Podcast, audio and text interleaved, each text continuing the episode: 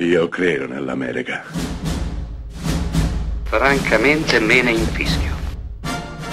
Io sono tuo padre. Anna Nishimasa. Rimetta a posto la candela. Rosa bella. Un brutto affare di sterline false chiama in causa Sherlock Holmes, Michael Caine, solo che Watson, Ben Kingsley, stufo marcio, rivela alla stampa di essere lui il vero genio della coppia. L'altro in realtà è solo un attore, anche abbastanza mediocre, di nome Reginald Kincaid. Il cattivo dietro a tutto ciò è sempre e comunque il professor Moriarty, che sa benissimo che l'elemento geniale è proprio Watson e arriverà a rapirlo. Toccherà al buon Kincaid mettersi nei panni di nuovo di Sherlock Holmes, iniziare a ragionare con la testa di Watson, il geniale Watson, e cercare di risolvere questo caso intricatissimo.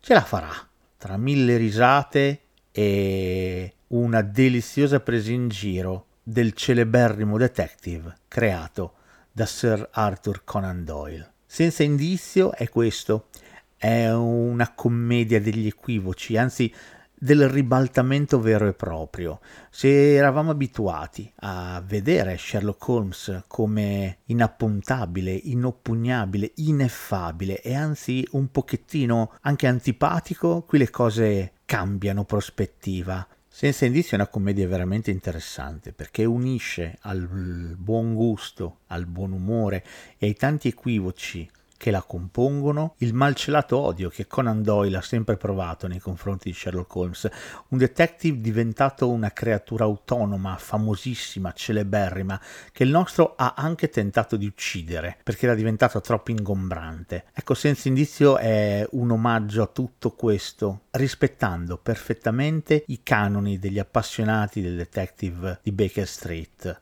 Questa volta bisogna ammetterlo, il merito va riconosciuto a due grandi interpreti, i due mattatori che rendono possibile tutto quanto, Ben Kingsley, Watson e Michael Caine, un improbabile Sherlock Holmes.